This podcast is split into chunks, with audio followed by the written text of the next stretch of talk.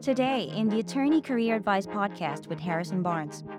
Religion, like a lot of times people can tell it through much enjoy interviews. They like talking about themselves. 40 attorneys, now it's over 1,000, but jokes and comments are a big thing.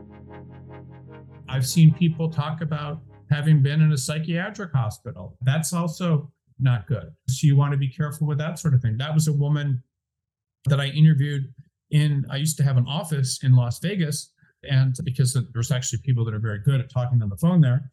And that's why Zappos was there and some other things, but that wasn't good. So you don't do that. You shouldn't talk about your church or religion. Now, some people will talk about it. You can interview with firms that have all people that are part of the same religion, and that's okay to do that, or if they're interviewing with someone that's like that, but it's generally frowned upon. Like anytime you bring up religion, like a lot of times people can tell it from your resume, and people that are Mormon or LDS will often list their missions and things on their resume, which is fine, but you don't want to talk about your church or religion.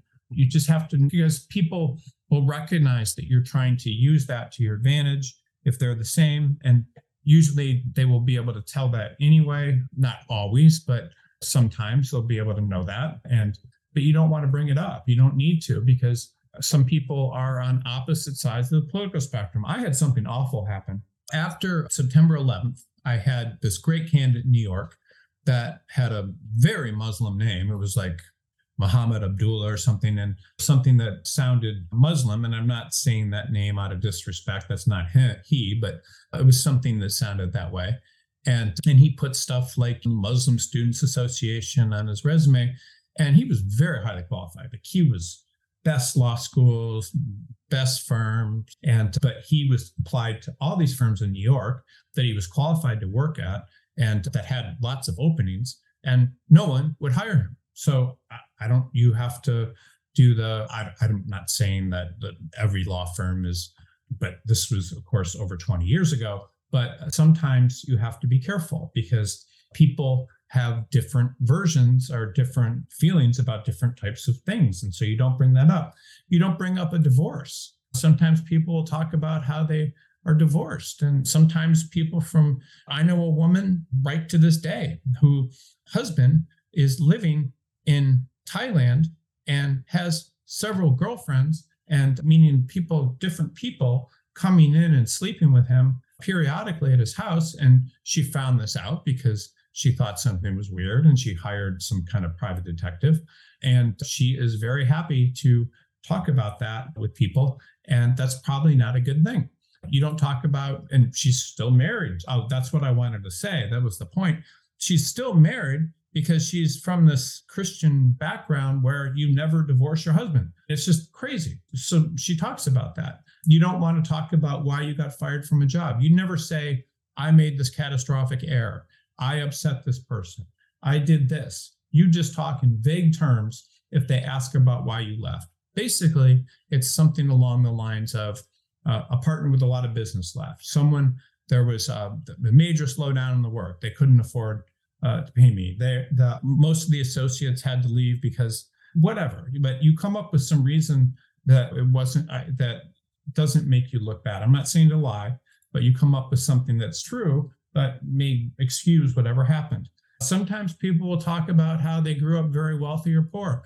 And think about this. So talking about being very wealthy is going to make people that grew up poor feel badly, and they will resent you because maybe they became attorneys because they wanted to make a better living and make sure that they were able to, join the upper middle class. And so that's going to make them feel envious, or that you think you're better than them, as people did when they grow up. Sometimes people will go in and talk about how they grew up poor. Think about that too. So if you talk about that, someone who's wealthy grew up wealthy may have thoughts about you in one way or another. Someone who is also grew up poor will realize that you're trying to use that as to your advantage and may resent you, or someone that you just have to be careful about these things. Sometimes people talk about diseases and sicknesses and different things that they recovered from. Again, this is not something you want to talk about. The reason you don't want to talk about it is because people will use it against you, just as people will use the fact that you're a former drug addict or something against you. If you talk about these diseases that could come back, that's scary for people too. So saying, again, I'm not saying that it's right. I'm not saying that all law firms do this, but if you're comparing two people, that someone who's healthy and someone who's not, I don't know. You have to, and they're equal. I don't know. Sometimes people may, and again, this is what I would do personally, would have sympathy for you and think that someone that overcame something it's good, but sometimes people won't. You need to be careful. Non-visible disabilities, those can include all sorts of things, which could be, I don't know, but they're things that no one could possibly see. I hired someone recently and I've hired people that had other bipolar disorder, just all sorts of different things. So sometimes you'll have disabilities that aren't visible. And if you have, then there's no reason to talk about them. Other people will talk about different medical diagnoses. Other people will talk about, and again, this is rare, but I'm only bringing it up because I've seen it, talking about different things that have happened to them sexually. Sometimes people will talk about violent crimes. Now, I don't think there's anything wrong with talking about a violent crime, and I wouldn't care, but sometimes people, that will make them uncomfortable. Sometimes people will talk about recent death and tragedies. And again, that's not something to bring up. And sexual orientation, actually, in this day and age, I think it's perfectly fine. I think that people actually will go out of their way to embrace people from diverse backgrounds. And I think it's a good thing. I think the majority of people would, but you still have a small percentage of people that, for whatever reason, don't. You have right now, just in terms of society, people that are for Israel, which is the majority of Americans, but then there's people that are against it. Is it right to bring up if you're a pro-Israel supporter or you're a pro-Palestinian supporter? Is it right to get on one side of that issue when you know that there's people that won't look at that? I was reading Rashida Tlaib, a congressman from Michigan, got in trouble because she was making, and again, I don't know what she said, because she was supporting in Palestine, saying something from ocean to ocean or something, meaning implying the elimination of Israel, but she probably went too far, definitely did. But again, like, people don't always welcome this stuff. Do you know the secrets to getting your dream legal job? We do. And one of the best things you can do is apply to jobs that fly under the radar. Applying to openings with very little competition means you stand a much higher chance of getting hired. But how do you find openings like that? For starters, you're not going to find them on major job boards, because these jobs are usually only advertised on companies' websites and in small regional publications. That is why we created Law Crossing, the most comprehensive database of legal jobs in the world. We have a team of people constantly working to find every single legal job out there. Unlike other job boards, which only list jobs that companies pay to post, we include every legal job we can find in order to maximize your chances of finding a job. So, what are you waiting for? Head over to www.lawcrossing.com to find your dream legal job today. So you have to keep this stuff to yourself. You just don't want to ever say anything that's going to polarize people, but you need to be very careful. And sometimes you don't want to say things that the employer might want to be associated with. If you look at a lot of the people in a lot of these great firms, there are people that have problems, partners, associates, staff. And these days, I think people are very open to this, but you want to basically steer the conversation to positive things, where the employer is enthusiastic about you and where you're not giving them time to take sides. The other thing I would just say is a lot of people very much enjoy interviews. They like talking about themselves. They think it's very fun that they have the opportunity to say things and to get people excited about them, and that they need to talk about their accomplishments. But you need to understand that the interviewer is not your friend. They are looking for negative information that they can use against you, and they're not someone that you should be confiding in, because if you confide in them, you might also do the same thing with the law firm's clients, or you'll spend time confiding with everyone. And in your job with the people that you're working for is to be just like they're going to be your client. So you go into an interview, you decide, you portray yourself in the same way you would if you were talking to a client and trying to get that client to do work, to work with you. And you need to be very careful about that and what you say about yourself. And an interview, by the way, is not a therapy session. It's not time to get into any of this stuff. It's just a time where it is time for you to sell your strengths and not your weaknesses. So the other one is getting caught off and admitting it. People can get caught off guard. It happens very frequently. Sometimes people will say things, the interviewer will say things like the job requires a lot of travel, or you'll be expected to work most weekends, or you'll have various responsibilities you may not have been aware of that are unusual for law firms. Things like that. Maybe you'll learn that you'll have to be responsible for doing things you may be uncomfortable with, which could be training and mentoring people. But regardless of what it is, you need to keep your cool. You don't want to react in any way. You need to smile instead of looking shocked or frowned because people can read your body language. And again, this is the most important thing about any interview. People go into interviews with the idea that they're screening the employer for whether or not they want to work there. But the opposite's true. Your only job in an interview is to get the job. And you can turn down the job or you can negotiate the job after you get it, but you need to be very careful about doing everything you can to get the job. So I tell the story a lot. I had someone working for me that was making $17 or maybe $20 an hour, helping put articles, a site I have called JD Journal. I found out she was an attorney, had used to work in a big firm. She was in, I don't know, Alabama or something, living with her parents, but had worked in a big law firm in New York, wasn't admitted to the California bar. I told her I would help her get a job. She went and interviewed at a small law firm with crappy offices somewhere in California. And I don't want to give away her identity. And she came out and was just like, wow, this firm has crappy offices. I don't think they can even afford to pay me. It's nothing like the big firm I worked in New York. And she found out when I called the partner to talk about it, he said, yeah, she's very highly qualified. And again, this is someone that was working for $20 an hour. The reason they were working with there is because they left this big New York firm because of some health problem that was pretty serious and gone to live with their parents. And they've been doing that for 3 or 4 years and didn't know if anyways, but I talked them into going back to practicing. So they interviewed with this firm and I called the partners. I don't think she doesn't feel like that it's the kind of place that could afford to pay her. And he said, oh no, I keep my office. Again, this is another thing smart attorneys do.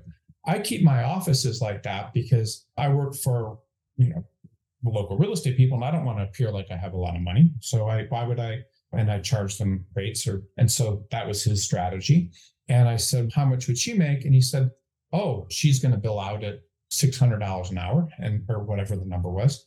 And I give all my associates half the money that's collected. So think about that. So instead of working 3,000 hours in a big New York law firm for whatever, a couple $100,000 a year at the time, she got a job that paid over $600,000 a year in a relatively not a big city in California. Think about that. Her working for $20 an hour or working for $600,000 a year. So $40,000 versus $600,000. And I looked her up. This was years ago. She's still there. And again, if I had not saved that for her, she would have just assumed that this was a crappy job. And this kind of stuff happens. It's rare, but it happens. Again, you need to appear self-confident, in control when you're interviewing. You need to look like that you know what the person's looking for, that you can do it. You need to connect with them. You need to like them. And if you get flustered and don't project self-confidence, this is going to hurt you. And again, self-confidence, what does that mean? It doesn't mean you act like you're better, but it means you know who you are and you're confident in yourself. If you were to hire an attorney and that attorney you wanted to hire to represent you personally, say you were charged with murder and it wasn't true, you wouldn't want to hire an attorney that wasn't self-confident, that told you about all their health problems, their political leanings, their former drug problems. You wouldn't do it. So just keep in mind And if they got flustered and nervous when you asked them questions about your qualifications, you would want someone that connects with you, that understands your problem, that gives you confidence. That's exactly what good attorneys do. And then dressing your best is important. So you have to think about how you dress. Dressing is a big deal. I was at a charity ball and I met, they had this silent auction, and there was this stylist that comes in and does like a closet organization or something for $2,500 for 90 minutes. And I don't know what she charges, but she comes out to your house and does this. And all of these very important businessmen and things, she does mainly men, but I had no need for her. So I gave her to my fiance. But when I bid $500 or something auction, assuming that I would lose, because I was like the only bidder, the first bidder, and I thought other people would. But this is a big business. Like a lot of these very important executives and CEOs and partners in law firms, they use people to help them dress because the way you dress has an impact on how you are seen. Now, I am wearing the T-shirt and or not a dress shirt and stuff, but that's probably not the smartest thing to do for these webinars. But when you dress well for an interview and you look your best, and that you show that the employer's important and you're showing respect for them. If you don't dress well, you're showing a lack of respect. If you dress well, you're showing how you would present yourself to clients. So employers want to see this. If someone goes in for an interview and they're well-dressed and they look good, it makes them stand out. I have people that come in to our company and interview, and most people these days do not put on a suit, do not look their best. They show up not dressed in kind of casual business stuff. And that's actually okay. But if someone comes in a suit and is dressed very well, or a woman is dressed very well and the suit fits. Now, I want to say another thing that I've seen because people don't wear suits and women don't dress up a lot for interviews. What happens a lot is their things don't fit because they're not whatever job they're in, or a law student or something, they don't fit. So the suit, the shirts are too big, the sleeves go down too far, and the pants are baggy, just whatever, you name it, I've seen it. And this is very common. One of the things, this is actually very funny, and I've seen this, unfortunately, more than once. Men, when you buy a suit, on the arm, there's always like a tag that says the brand of the suit and things, and it's sewn on the suit coat. I don't know why the tradition of doing that for suits, but that's what they do. And obviously, it's like you're supposed to take it off, right? You're supposed to take that off when you buy the suit. But I've seen people go into interviews with that. So if that's you need to take it off, but it's very funny. But yeah, but again, when you go and if you dress when you go to a interview, even if it's a casual place, you should not look casual. It's unprofessional and it doesn't work. I'll tell you a quick story. The first firm that I worked at, Quinn Emanuel, got a reputation. And this, again, we're talking about a long time ago when it was a small firm that was growing very fast. When I joined, it was maybe 40 attorneys. Now it's over 1,000. But when I joined the firm, they had this reputation that was written about in Cosmopolitan magazine, and was the only firm in the country doing it, where you could wear whatever you wanted. You could wear sandals or shorts or anything to the interview. Invariably, what would happen is when they would interview, people would show up in shorts and sandals, and none of those people got hired. That's not respectful to the employer. So you need to dress up and look good for interviews. You don't need to wear a super expensive suit, but it needs to fit, and you need to do whatever you can to look professional, and to make the employer see what you would look like representing the client if you were going to court, if you're showing up for a deal. Very important. Do you want to grow your legal career? A lateral move might be the right choice to get you on track for your career goals. Working with a legal placement firm like BCG Attorney Search can open doors for you and help you live the life you dream of. If you're looking for a new legal job, send us your resume so we can help. Visit www.bcgsearch.com and click on Submit Resume to be paired with one of our legal placement professionals who will work tirelessly on your behalf to get you your dream legal job. Submit your resume to www.bcgsearch.com to get started today. Okay, this is another one I'm not going to talk too much about, but showing up late. You can get a job if you show up late, but it's very rare. Most companies and law firms expect people to be punctual. And an interview is just a tryout. It sends the employer a message that you don't plan well your time, that the job might not be important to you, that you don't value the employer's time. Law firms, when people take time out of their schedule they plan to interview you at a certain time. If you show up late, that's a problem. And it happens a lot. You need to understand what your commute times are to go somewhere. You need to drive there in advance to make sure if it's a commute, or figure out what the commute time is going to be before you leave and show up early. Just as practice, if you show up early, you're fine, and you can always walk in closer to the time you're supposed to be there. Another one is showing up too early. If you have people show up very early for interviews, especially if there's not a lot of people working in the office at a time, 20 minutes before an interview, I feel it would be rude for me to make that person wait. I don't want to make them wait. It's going to inconvenience me, and it's going to throw off my day, because I feel when someone shows up late, I feel that it's not nice of me to make them wait. And you know, the employer's asking you to be in an office too early, and that's just an inconvenience to everybody. So the person may be billing something and talking on the phone to a client, or have plans and want to get off the phone a minute or two, or at the time of the interview. If you show up early, they may get a phone call or a message that you're there, and that is just not always good. Anything you would do that could possibly inconvenience the employer is just, you need to be careful about that. Show up in the lobby downstairs.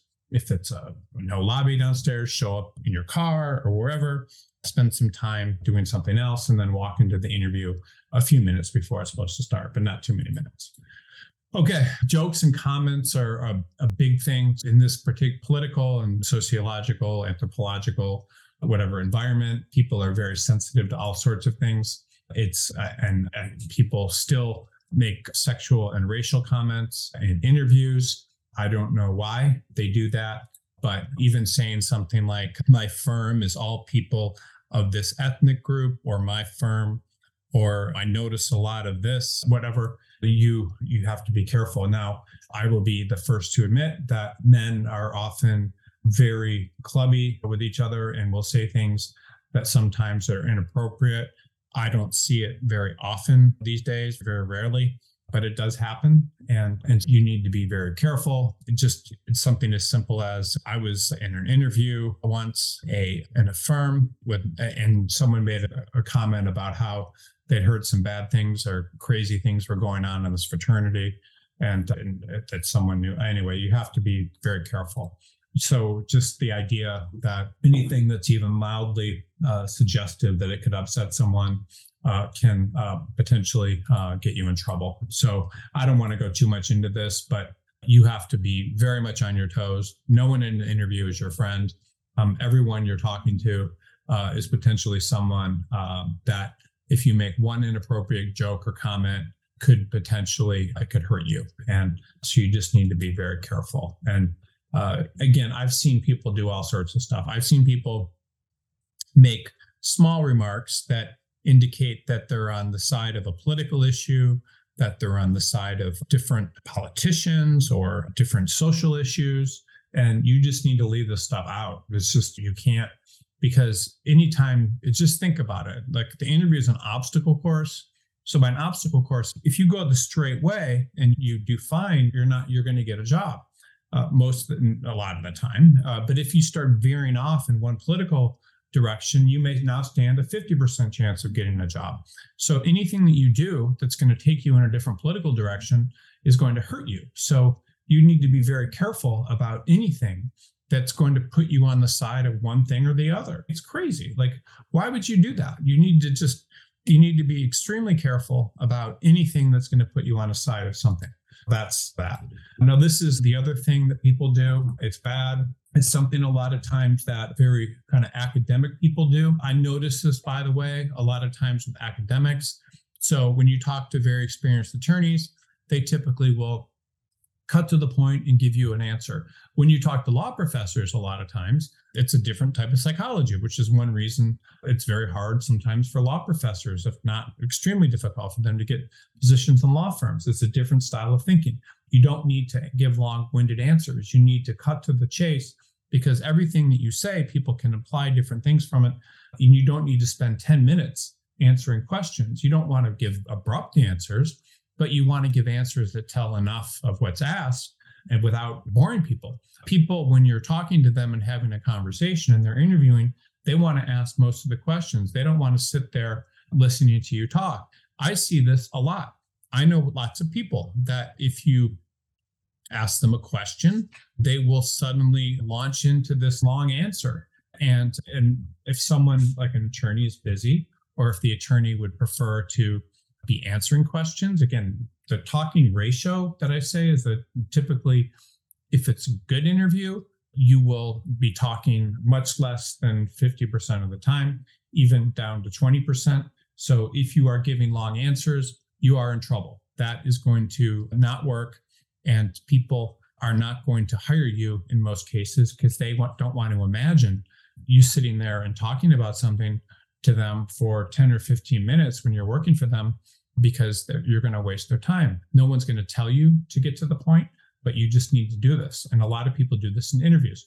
You need to respond to questions with a little bit of detail, enough to be helpful. But typically, if someone asks you something, if someone asks you, did you play any sports in college?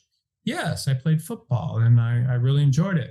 You don't say, yes, I played football and I was a kicker and also a punter and I loved it because I always loved kicking because I played soccer and when I was young, and my mom always said, you kick the hardest of anyone and you can score these goals. My coach also said this. And so then when I got into high school, I just walked on to the team and I became a first string kicker when I was a freshman. And I did so well at it, I was actually recruited by several schools. That's what people do. And you don't need to do things like that. You don't need to do it with your experience, and you don't need to do it with anything. And people do this all the time. The way you can tell most of the time, if you're talking too long, is the interviewer may be sitting there looking at you like, yeah, let's hear the answer. And then you start giving an answer and the interviewer just starts looking away or down or something, meaning you bored the hell out of them and they don't want to hear anything else. So you need to be very careful giving long-winded answers. That's all the time we have for this edition of the show. If you are an attorney looking for a change, head on to bcgsearch.com.